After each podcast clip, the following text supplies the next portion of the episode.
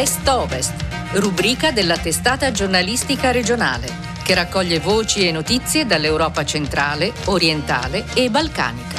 A cura di Walter Scherk.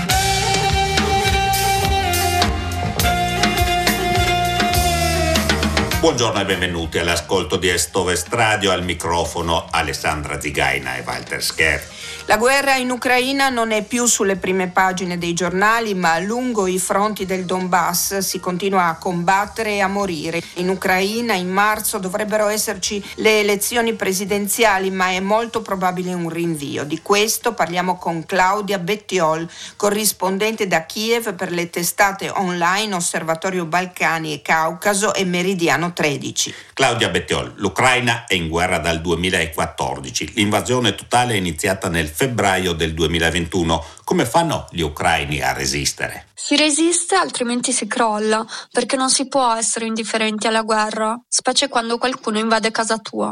La forza degli ucraini, che resistono all'egemonia russa da ben oltre dieci anni, sta nella voglia di vivere in un paese libero e democratico, lontano da una società imperialista e colonialista, da un regime autocratico.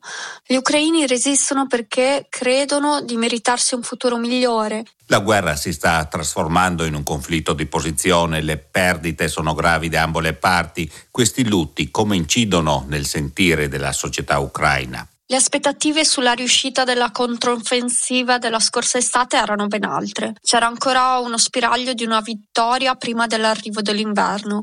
Non è ovviamente andata così, quindi il morale della popolazione e delle truppe ne ha risentito molto. C'è una nuova paura per una nuova mobilitazione in Ucraina perché la popolazione è comunque stanca e molti non possono e non vogliono tornare a combattere dopo aver visto e vissuto atrocità che non si augurano a nessuno.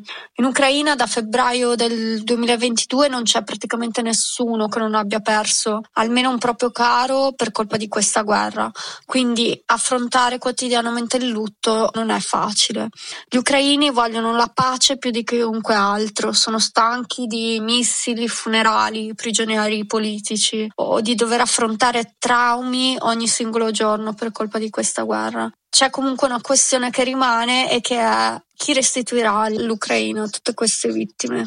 In marzo in Ucraina dovrebbero esserci le elezioni, ci saranno o saranno rinviate? Nonostante il dibattito sulla questione sia aperto sia sul piano interno che internazionale, non c'è alcuna possibilità reale che le elezioni presidenziali abbiano luogo la prossima primavera.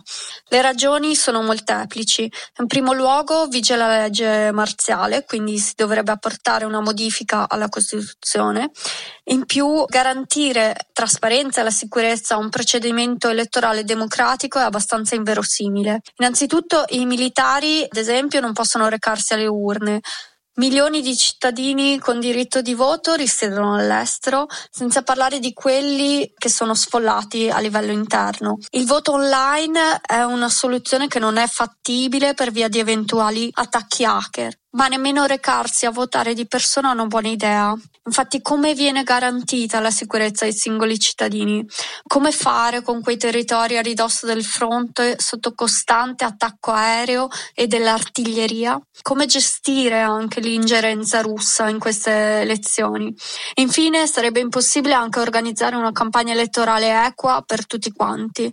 Insomma, per quanto nemmeno agli ucraini piaccia l'idea che il potere continui a rimanere in mano a un'unica persona, in questo momento le elezioni non sono una priorità. Il presidente Zelensky è ancora popolare o ci sono candidati che potrebbero destituirlo? Zelensky ha subito un calo di popolarità negli ultimi tempi, inevitabilmente.